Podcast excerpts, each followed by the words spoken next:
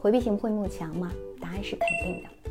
不过呢，这里的慕强不是说对方真正有多强，而是这个强啊，恰好在一个他暂时感兴趣的领域散发着光芒的那种强。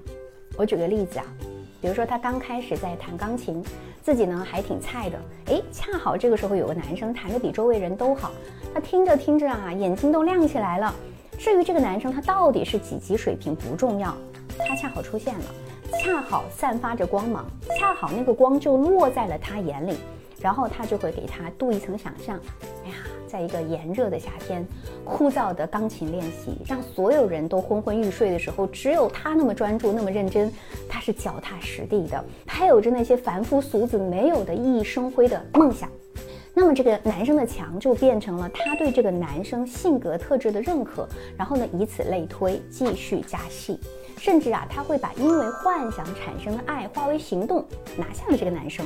结果发现，哇塞，这个男生爱吹牛，本领不高，弹琴技能被吊打，没长性，累一点就叫苦连天。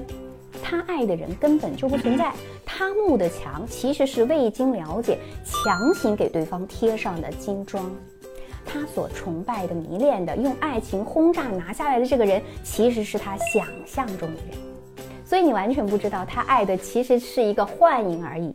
直白的说呢，他以为，哎，你就是这么厉害，这么强大，哎，这就不难理解。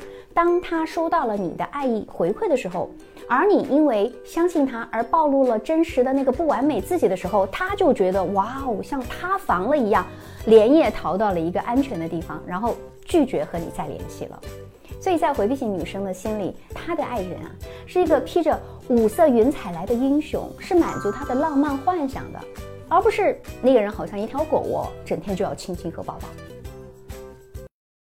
我是小资，关注我，影响千万女性，收获幸福。